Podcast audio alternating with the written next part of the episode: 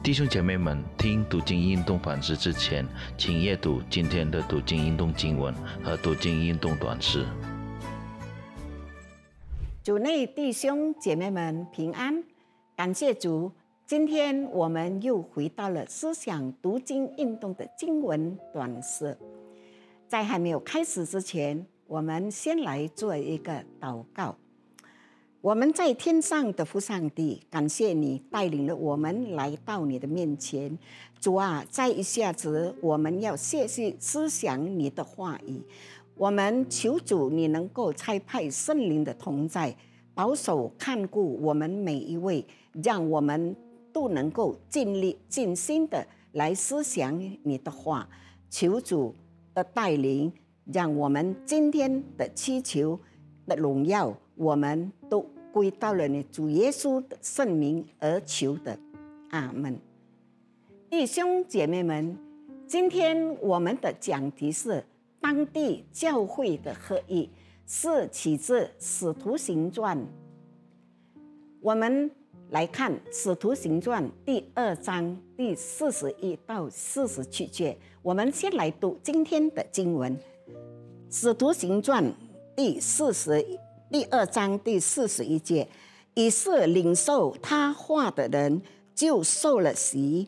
那一天，门徒的添了三千人，都恒心遵守使徒的教训，彼此交接，掰饼祈祷。众人都惧怕。使徒又行了许多奇事神迹，信的人都在一处，还物公用。并且卖了田产家业，照个人所需用的分给个人。他们天天同心合意，恒切的在店里，且在家中掰饼，存着欢喜诚实的心用饭，赞美神的众民的喜爱。主将得救的人天天加给他们。弟兄姐妹们。这一场流行病袭击了，甚至摧毁了团结。新冠病毒的传播夺取了许多人的性命，迫使我们养成了一种新习惯，即保持安全距离。我们都不想被感染，因此随着这种疏远，就产生了猜疑的态度。这种卑躬神使使引的态度，极大地干扰了我们与他人之间的关系。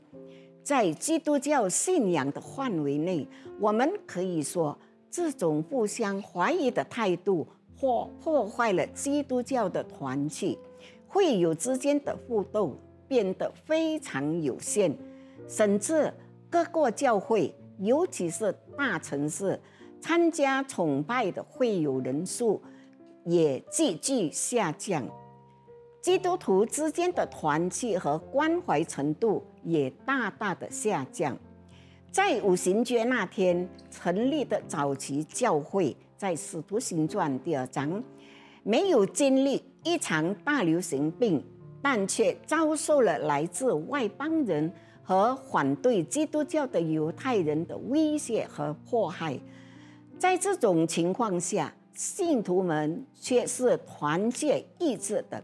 他们并不自私，而是以合意为重。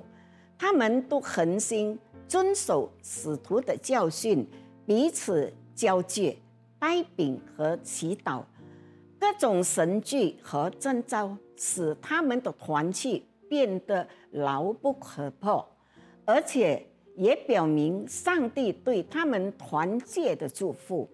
令人惊讶的是，他们合一的特点是愿意与众人分享。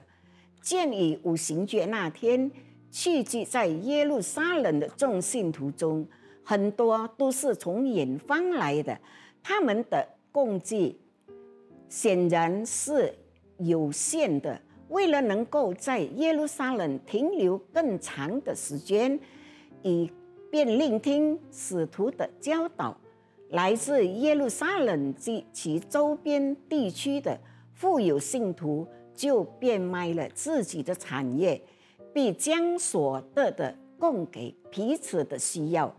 显然，早期教会的信徒都渴望能忍耐地祷告、学习和实践上帝的道。他们也有一种团结感，使他们科目彼此相交和分享。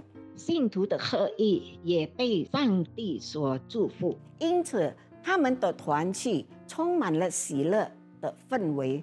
他们在的存在也被四周的人所喜爱。在你教会中也能看到信徒的团结吗？你教会的合意是否体现在殷勤地敬拜、互相关怀？和愿意分享的举动上吗？你是否坚持相交、学习并遵循上帝的道呢？我们来低头祷告，亲爱的天父，感谢你差派圣灵来给我们每一个，我们也要渴慕被圣灵充满，跟随圣灵行事，以致。可以为主做更大的事，以见证神的真实。阿门。